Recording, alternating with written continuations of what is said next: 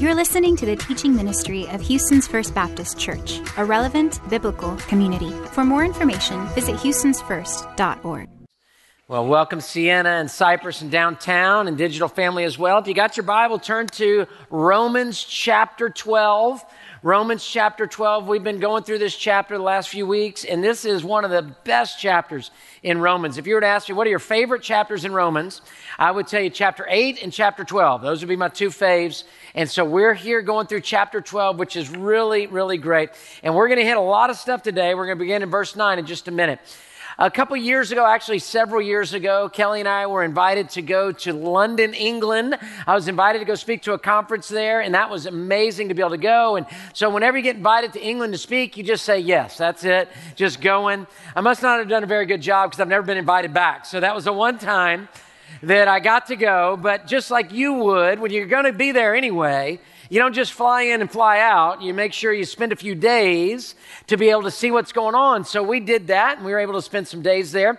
And one of the things we did is we went to the Tower of London and we went to see the crown jewels, is what we were able to see. This was an amazing thing of all the jewels of the royal family. I just wanted my wife to know how bad her jewelry was. That's what I want to know.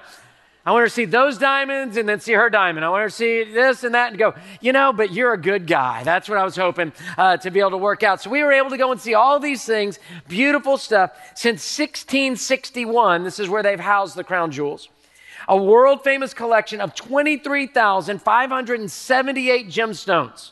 23,578 gemstones. And we're walking through seeing case after case after jewels after jewels going, wow, incredible. It really became overwhelming at one point where we were kind of like, beautiful, beautiful, beautiful, let's go to lunch, right? And so we got through this whole thing and it was amazing. Well, that's what Paul's going to do for us in these verses of Scripture. He's going to walk us by so many jewels of the Christian walk. He's going to walk us by so many just diamonds and rubies. And we're going to be able to look and say, I got a little bit of that sapphire, but I don't have that whole sapphire. I got a little bit of that ruby, but I don't have all that ruby. I got a little bit of that gold, but I don't have all that gold. To be able to see these beautiful, beautiful things. If you're a type A person, today is your day, okay? Why? Because Paul's going to show us 30 things we should do, okay? You've got a to do list of all to do lists, and you can check, check, check, check, check as type A's. Now, here's the deal though we're going to go through this and we're going to go, eh, I'm not doing so good on that one. Ooh, I really need to hear more on that one. Oh, I'm not sure on that one. And there's going to be some of you, oh, I don't really need that. So here's what's going to happen is you're going to get one or two things out of this that you're going to be able to grab, hopefully more than that, and to apply in your life. Okay? So here's what we're going to do. I want you to repeat after me. You ready? Here we go. We're going to repeat together, loud and proud. I know it's going to be a lot, Pastor Greg. But I think God's got something for me. All right, that's what we're going to do. I'm going to take 30 things, we're going to package them into five different groups, all right? And we're going to look at these as we go through them. But the first thing, before we get to one of our five groups, the first thing I want to tell you is this, is this list, as we go through this, it's all dependent upon Jesus doing this. It's not our hard work, it's not our willpower, it's not our type A check a box. It is Jesus Christ doing something in us. So, your first point is this before we even jump into the scriptures being transformed by Jesus changes the way we live. Being transformed by Jesus changes the way we live. Now, here's my hope is not that you fall in love with church, but you fall in love with Jesus. Being in love with church is great, it has its place, but it can also make you a Pharisee. Being in love with Jesus can change your heart and your life. Then you appreciate and love the people of God called the church. But we don't want to just fall in love with the church. We don't want to fall in love with a things to do list. We want Jesus Christ to transform us. Romans 12, verse 1 and 2, that we'd be transformed by the renewing of our minds. Then Romans chapter 12, verse 3 through 8, that you've got a spiritual gift we looked at last week, that God wants to use you, spirit given, service driven, to serve his body of Christ. And then now in verses 9 through 21, how do we get together and love one another well? That's where we're going in five different chunks, and we're going to walk through the crown jewels, if you will. And we're going to see these beautiful things that are there. The first one is this this is the first chunk, and then we're going to hit two verses. Our affections, our affections. Christianity is not about how much we know, but how much we love. It's not about how much we know, it's about how much we love. We're not in love with learning about God, we're in love with God. So therefore, we learn about it. Let me put it like this C.S. Lewis has this quote. I won't give you the whole quote because it's pretty wordy, but here's the gist of it of what it says. Many of us in Christianity, we fall in love with Jesus, then we begin to talk about Jesus, and we fall in love with the talking about it, not with the Creator. Okay? So here's what it would look like for me Do I love preaching or do I love Jesus Christ? Do the people up here singing and leading us in worship, do they love singing? Do they love their instrument? Do they love music? Or do they love Jesus and therefore they sing and they lead us in worship? Do you see the difference? And we can become in love with the craft instead of in love with the creator. So we want to, first of all, with our affections, Christianity is not about how much we know, but how much we love. Look at verse 9 of chapter 12. Romans chapter 12, verse 9.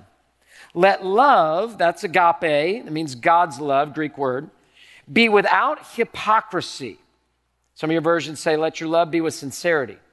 Detest what is evil and cling to what is good. Love, that's phileo, where we get the word Philadelphia of man to man love or a, woman to woman love, a brotherly love, one another deeply as, here he says it, as brothers and sisters.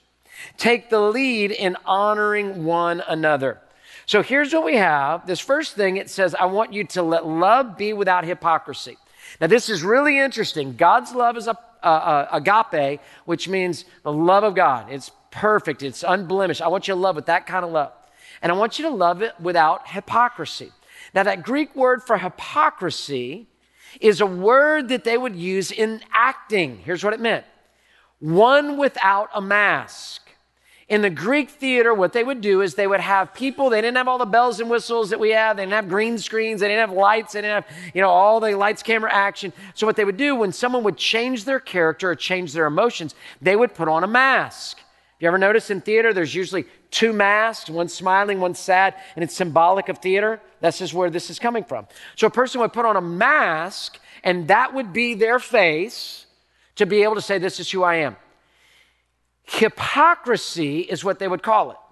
That actor was considered a hypocrite. Why? Because they had a mask over who they really were. See it? I love you. I don't like you. I'm really godly. I'm not really godly. I really love the Lord. I just want to make a business deal. Do you see, the mask, backwards and forwards, that's the problem. And what is the greatest detriment of Christianity? I submit to you this it's the hypocrisy of the people of the church. It's the hypocrisy of believers that we say, oh, I'm godly, but oh, I'm not. Do you see it? So he says, I want your love to be without hypocrisy. See, God's love is going to love you strong enough and long enough to tell you you're wrong. He's going to love you strong enough and long enough to tell you that you're wrong. Now, in the world, what we do is we've got a lot of different definitions of love. Love is I do whatever I want to do. That is a limited love. And that's really the kind of love we want a lot of times. God's love is big enough to tell you what you're doing is not what is right. And we've got to be mature enough and unhypocritical enough to say, God, I love you enough to tell me when I'm doing things wrong. I want you to tell me when I'm doing things wrong. Do you love God that much? Because there's two types of people in the world. There's people that love sin more than God and people that love God more than sin. I want to be the one that loves God more than sin. And if that's the case, then I've got to be able to say, well, then speak to my heart and show me my, wicked ways. Show me where I'm not right. Show me where my thoughts are not your thoughts, Lord. That's good parenting, also, isn't it? You don't just with your kids say, hey, well, whatever you think. No, that's wrong. We're not going to do that. And we're going to do this because I love you so much. I'm going to speak these things into your life. So he's saying, I want you to love with your affections. That's a jewel, that's a diamond to be able to hear the honest truth from God. I don't want you to be a hypocrite. I want you to see this in a great way. Now, let me show you one other thing. This is really interesting. Verse 10 Love Phileo love one another as deeply as brothers and sisters. That brothers and sisters is phileo storgus. Phileo storgus. Brotherly love, then storgus. Family love, storgus. Let me ask you this. Can you think of any bird we might have gotten from that phrase storgus that would be about family love? One, two, three. Stork, right? Stork. So you see the Bible lived out just in our culture here. From Phileo Storgus, we get the stork delivering babies. If you think the stork delivers babies, I would encourage you to talk to your parents later on in the day and find out how this actually goes. Okay? So just FYI, free of charge, there you have it. So, how are we going to practically love people? Let me just give you one thing. I could give you a hundred things. This passage of scripture could be a year's worth of messages. Let me give you one thing. Linda Stone, who was a consultant for Apple and Microsoft, coined this phrase. She said, We've all become CPAs. You know what's a CPA? We've all become people of continuous partial attention. Continuous partial attention. I'm kind of into my phone and I'm kind of into the conversation. I'm kind of into the conversation. I'm kind of into TV. I'm kind of into what my wife's saying. I'm kind of into what I'm listening to on the radio. I'm kind of into what my husband's saying. I'm kind of into what needs to go on at home and then plan the things out. I'm kind of into this. I'm kind of into that. Here's love. Love is when you give someone your completely full attention. Students, can I get in your world? We are not your Uber drivers. So when you get in the car, you put your phone down and you talk to your parents. Okay? And at the same time, for us as spouses, we're not each other's Uber drivers. With our friends, we're not each other's Uber drivers. And God bless you if you're an Uber driver. We love you too, okay? But I'm paying you for me to be on my phone while you drive me, okay? That's what it's gonna be. But we've got to not live in continuous partial attention. What would our marriages be like if we gave real attention to one another? What would our families be like if we gave real attention to one another? We went as a family to dinner just recently. Nobody brought their phones to a restaurant. Like we, we drove in a car and nobody had their phones. It, and it, it worked. Full attention, not continuous partial attention. That's one way to give you a, an aspect of love. That's one way. It's rodeo time in Houston. We know that, right? Which is great. I wore my boots that the deacons gave me uh, because of the rodeo and because of this point right here. Don't they look nice? Really, really wonderful. Now, we know a couple things with rodeo in Houston. We know one, it's awesome, it's fun, and you can get fried Twinkies. You know, it's awesome. And we know number two, do not go down 610 unless you have to, okay, for a month. Just don't do it. Well, all of these big country stars come, and it's an amazing thing, and we've all been. If you hadn't been, you should go. It's amazing, it's incredible, and he's not here this year, to my knowledge, but Garth Brooks has been there before, amazing singer. Garth Brooks, talking about true love, Garth Brooks left touring for 14 years so he could raise his daughters. 14 years so he could raise his daughters. The article was entitled, Why I Choose Family Over Fame. 14 years off he took. He said this I walked in and I looked at my daughters. I just stared at them. I knew their sweet faces, I knew their dispositions, but I didn't know who they really were. So the singer's solution was to mix discipline with fun. As he flourished, his days were filled with packing school lunches, complete with handwritten notes, chores on the ranch. They built a bridge together. After school uh, activities with soccer games and school plays. So here he is, and he's showing what our first point is there of our affections to know one another. The second thing that we get, second point, is our attitudes our attitudes. We want to serve God with enthusiasm and endurance. So we're walking through these crown jewels. What are we going to do? We want to serve God with our attitude and our endurance, our enthusiasm and our endurance with our attitude. Look at verse 11. Don't lack diligence in zeal. Be fervent in the spirit. Serve the Lord. Means, man, go for it. Rejoice in hope. Be patient, patient in affliction. Be persistent in prayer. Share with the saints in their needs. Pursue hospitality. That hospitality, people were traveling, they didn't have homes, there weren't hotels everywhere. Pursue hospitality. So our attitudes are to serve God with enthusiasm and endurance. Philippians 2 5 says this adopt the same attitude as that of Christ Jesus, a servant attitude. Jesus came to serve, not to be served.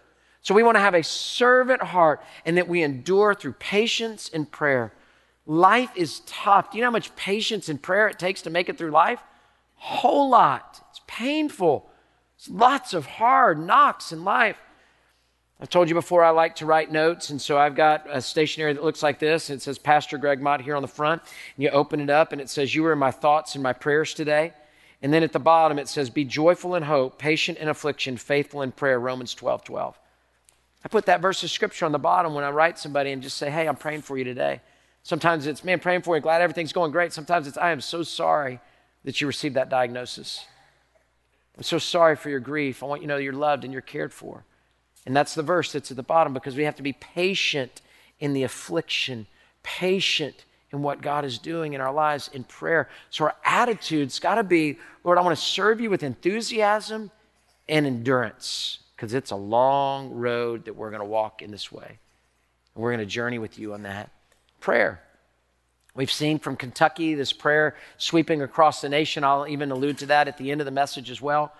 Do you know that this past week, over 60 churches in our city joined together? Not together, but uh, I should say they all had a prayer meeting type thing. 60 different churches all over the city. So we were praying at the Sienna Men's Conference with uh, our campus in Sienna, praying in downtown this week with our downtown campus. Cypress has been praying. We had last Sunday night about 700 people at the Loop campus, at the lawn at the Loop and we just called out on God. It was a powerful time. We ended the time and people didn't leave and they stayed another 30 minutes of just worshiping on their knees, on their face, calling out in prayer and endurance, asking the Lord to do something so great. God moving. That's what he does. He moves. You know what revival is? Revival is when the believers begin to pray. That's reviving our hearts. Now, of course, we want the lost to be saved, but letting God do his work in an amazing way. So he says, I want you to be faithful in prayer, joyful in hope, you're going to heaven, persevering in trial, but faithful and persistent in prayer as well. April 29th, we told you about. It's coming up a thing called One Day, and we're going to serve with over 250 churches that we're going to serve do a day of service. Invite people that don't know Christ to serve right along with us. Then Toyota Center that night is going to be a huge, big rally. It's going to be coming together on Saturday night of that weekend and Sunday night as well. It's going to be awesome. It's a time for us to serve. You can hit the QR code, it's on the back of your listening guide. But just to let God do His work because we want to be persistent in our prayer and asking God to do something great in our city, that the Lord would do that in an amazing way. Point three is this our actions. We've had our affections, we've had after that our attitude, and now we've got our actions. What we do reveals our hearts. What we do reveals our hearts. Let's look at chapter 12, verse 14. Here's what it says Bless those who persecute you, bless and do not curse. Rejoice with those who rejoice and weep with those who weep. Live in harmony with one another. Don't be proud. Instead, associate with the humble. You're not too good for anybody. Do not be wise in your own estimation or in your own eyes. A person who's wise in his own eyes is rarely wise in everybody else's eyes. So here he says, I want your actions to be really clear because what we do reveals our hearts. James says, I'll show you my faith by my works. Actions are a part of it. And the actions that he gives is he says, I want you to bless people and not curse them. I want you to rejoice with those who rejoice and weep with those who weep. Now, let me just give you one little point on this, one little diamond on our tour of the crown jewels. I think it's easier to weep with those who weep than it is to rejoice with those who rejoice. Here's why. When you weep with those who weep, jealousy and entitlement and I should have this should not it's not in there. When we rejoice with those who rejoice, a lot of times we can be faking it. Sometimes we just need to be able to say, Lord, I need you to dig deep because I'm jealous in this moment. So when someone goes, Man, you're not going to believe it. I just inherited a million dollars. We go, I'm so happy for you. Why do I not have a rich uncle like your rich uncle, right? But when somebody weeps, when we weep with them, we're like, we feel it. It hurts. And let me just tell you, I put pressure on myself a lot of, myself a lot of times to say the right thing in the moment. Here's what I've learned in a lot of years of ministry the ministry of presence is powerful. Now, sure, you can share a Bible verse, you can share a word, you can give a word of encouragement, say, We're here for you if you need anything. Of course, all those things, but nobody needs a sermon in that moment. They need somebody to cry with them. They need somebody to be with them. They need somebody to take them to the hospital. They need somebody to just be quiet with them, to listen to them, to not try to solve everything, to weep with those who weep. In church, we do and we should and we need to continue doing a good job with that. and really weeping with those who weep because that's key and that's so important. I love this illustration. There's a little girl, and her little playmate had died. The little girl told her mom, about five year old girl, she said, I'm going to go down the street and I'm going to encourage the mom. Mom said, okay. And the little girl went down the street and then came back about an hour later. And the mom said, Well, what did you say? What did you do? And she said, I didn't say anything. I just sat in her lap and cried with her. And that's exactly what that mom needed in that moment. So we weep with those who weep. And we rejoice with those who rejoice. And that one, I think, is a little harder because you can get jealous in that one but you weep with those who weep, and it shows the actions and the truth and the love of Jesus Christ, and that brings pride down. Number four out of five. And aren't you amazed I'm on number four this fast? Aren't you glad? I know when you heard me say I had five points, you're like, oh, I didn't pack a lunch today. Brother, we got to get out of here fast. No, no, no. I'm on number four, and I still got time left. So here we go. Number four your reactions, how we react, exposes our emotional maturity. How we react exposes our emotional maturity. One commentator put it like this It's impossible to be spiritually mature while remaining emotionally immature. Hear that again. Let's step on some toes now. I got my pointy boots. It's time to step on toes. You can't be spiritually mature and act emotionally immature. We got to grow up. We're adults now. We're not babies now. Students, you're growing into adults now, not babies now. Okay?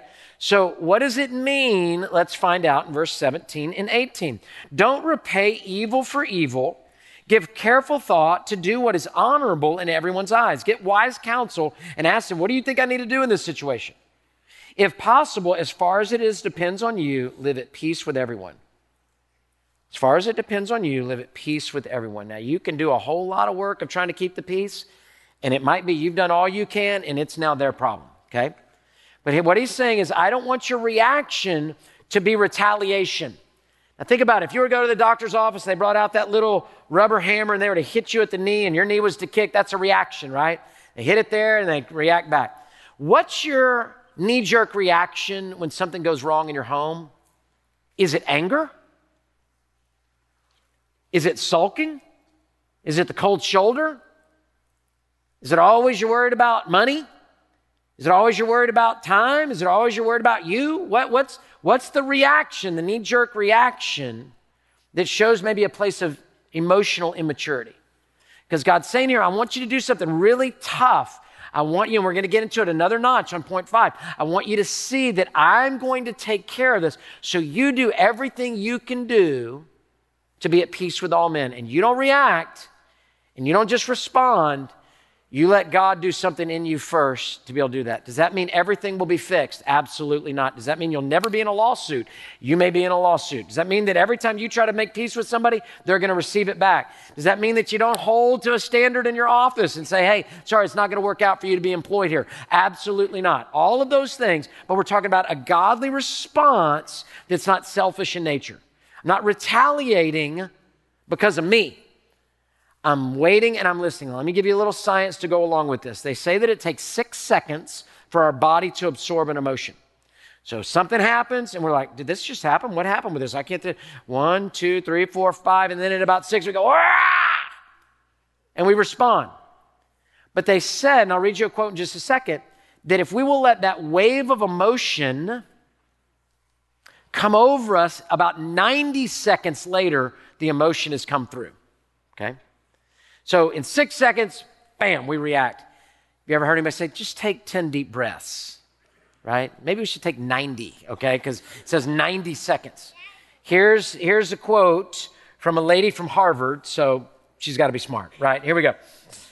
Dr. Jill Taylor says 90 seconds is all it takes to identify an emotion and allow it to dissipate while you simply notice it. When you're stressed, pausing 90 seconds and labeling what you feel like I'm hurt, I'm angry, I'm upset, I feel disrespected, tamps down the activity in the amygdala, which is a part of your brain.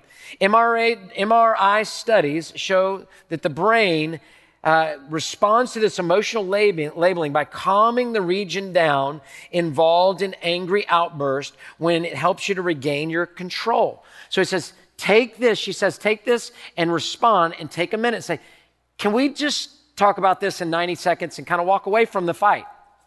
Now, just this is fleshly, but it's kind of funny. Think of the zinger you're going to come up with in 90 seconds that you wouldn't have before. Like, mm-hmm. All right, I'm ready to go. Now, just joking, just joking. But 90 seconds, but what is it? The younger you are, the quicker you outburst, right? We expect that outburst with a baby. We don't expect that with an adult. And some of y'all are at work and you're like, he's a baby. And you're right. Some people are emotionally stunted, some of it by tragedy in their life, but it's still an emotional stunting. So we've got to grow spiritually mature. And as we grow spiritually mature, we can grow emotionally mature and we can walk in a way that says, okay, I'm going to take a little time and I'm going to let this simmer down. And here's what I say here's my, my phrase. You can use it. I say this as a leader. As a leader, I no longer have the luxury of responding emotionally. Hear that? As a leader, I no longer have the luxury of responding emotionally. People come up and say something to me, I'm like, my first thought is, wow, you are a mess. You know? Just kidding. I got to think it through. I got to think of how I can help them, how I cannot respond in some way. But to be able to let that be a thing, I really am just kidding about that. I want to help people. I hope you, uh, I just should, I should have thought about that 90 seconds before I said it. But hey, when you're a leader, you're to hear some crazy stuff. Doesn't matter what place you're in. And you're going to have to think about it, process it, respond in a way that moves the ball forward, not backwards.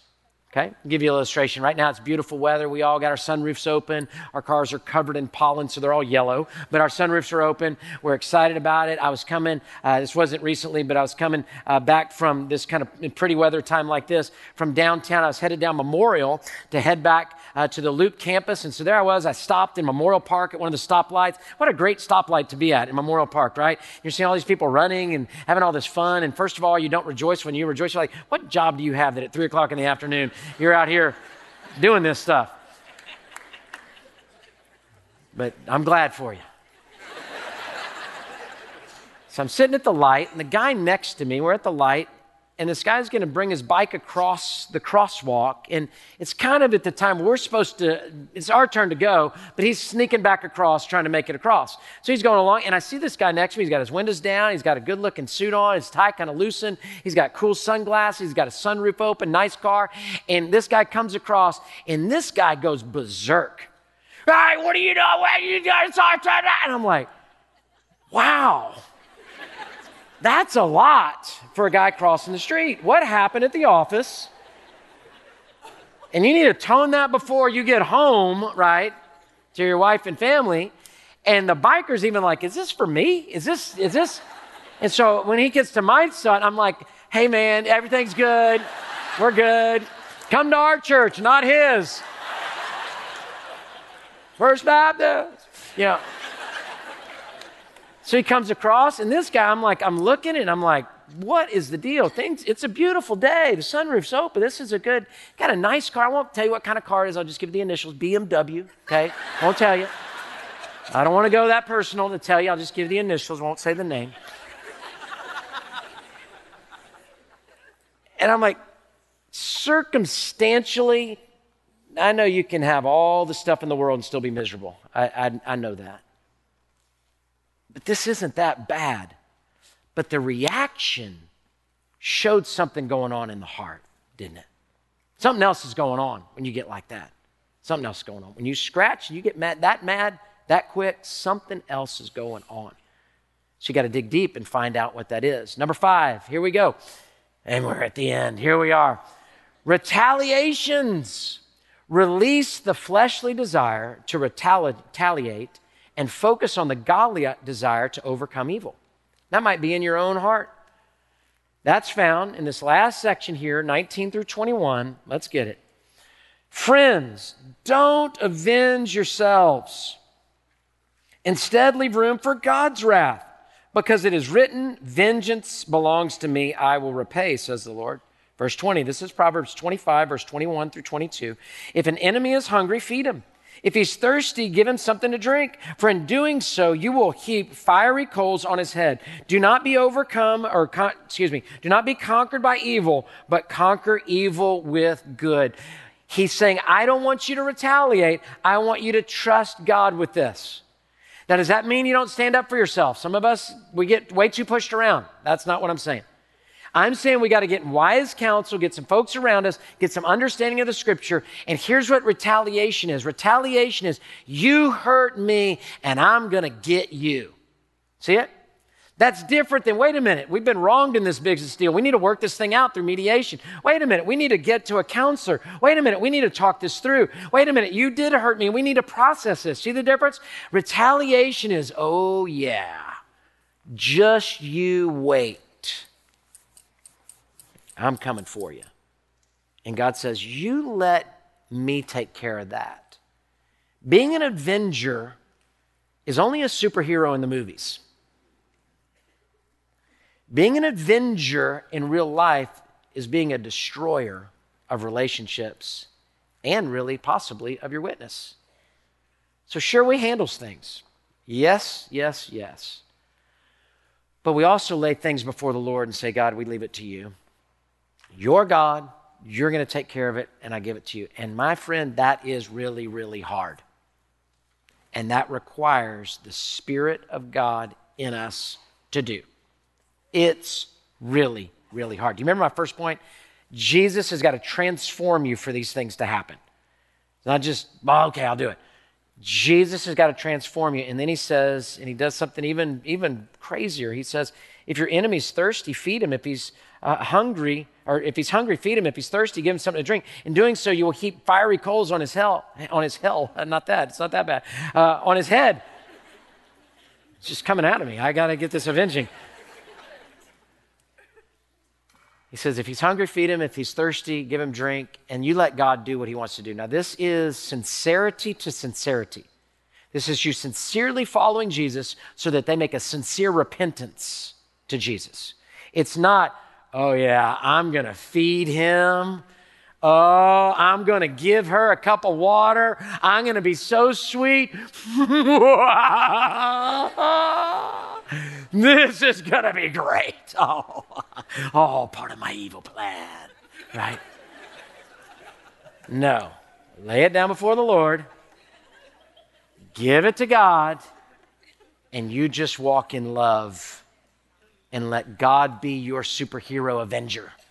And He'll do what He wants to do in a great way to not show that retaliation now let's finally land the plane. What's the million dollar question here? Here's a million dollar question How are we going to do this?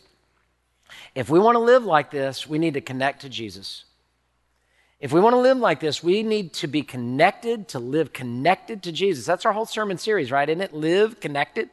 That we've got to connected, be connected to Jesus. John chapter 15 would call it abiding in Christ, that his heart and your heart beat simultaneously. And so we can't do it on our willpower. These are some major, major diamonds, some absolute huge rubies, some major, major pure gold. We need to let God do something in us and be connected to Jesus Christ and say, Lord, I told you this was going to be a lot, guys. Lord, what that one or two things I got from this, I need to give it to you and lay it at your feet and allow you to do this in me. Is it your affections? Is it your attitude? Is it your actions? Is it your reactions? Is it your retaliations? Read Romans 12 later today, the whole chapter, and go through this a little slower and see these things 30 things, type A's, checking the box.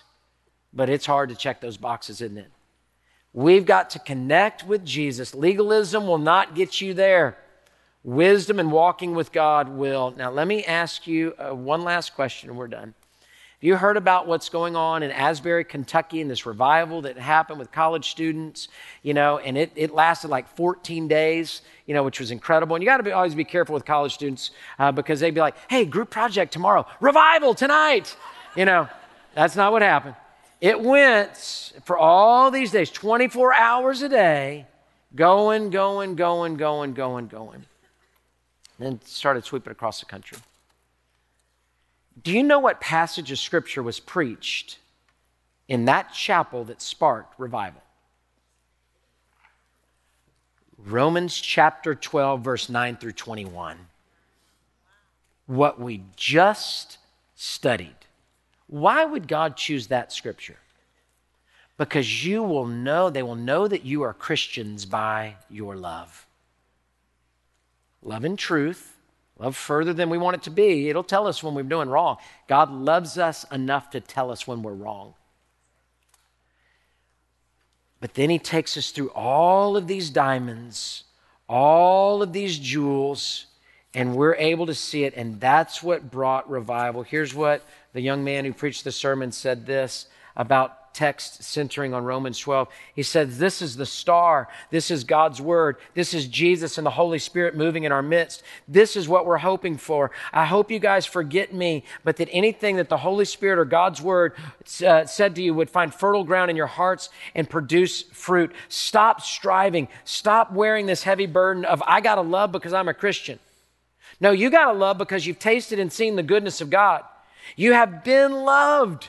You have to continue to put yourself before Jesus so you can be loved by Him, so you can love others. And this is exactly what was preached, and revival broke out.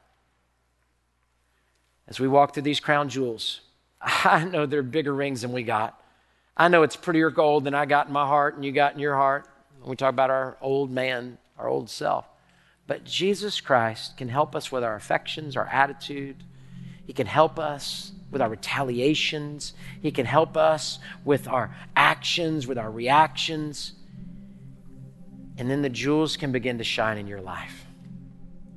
What did you need to hear today? You take that to the Lord just in a moment. Then we're going to sing one song. Nobody needs to run to the parking lot. Just stay, just chill. And we'll be able to send it to the Lord and worship. You can come down to the prayer rails and pray. Digital family, get on your knees right in your own home.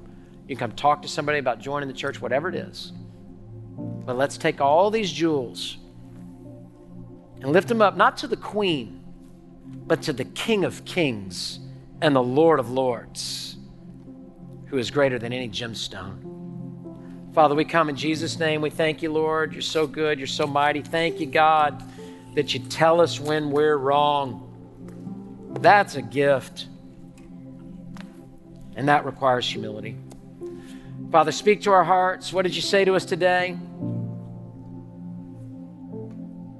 Where we've we been lifting, licking our chops of retaliation, where are our affections running dry, where our attitudes, what are our reactions telling us about our life? The dryness of our soul. We love you, God, and we trust you. Take just a moment as we pray. They'll sing in just a moment. But you just speak to the Lord. I heard you on that, God. Help me on that, God. And then when we begin singing, you can stand, you can kneel, you can remain seated. But we're going to give not our continuous partial attention, we're going to give our full attention to God as we worship Him. Thank you for listening to the teaching ministry of Houston's First Baptist Church. We invite you to worship with us at one of our four locations at the Loop, Cypress, downtown, or Sienna. Follow us on social media or visit us online at houstonsfirst.org.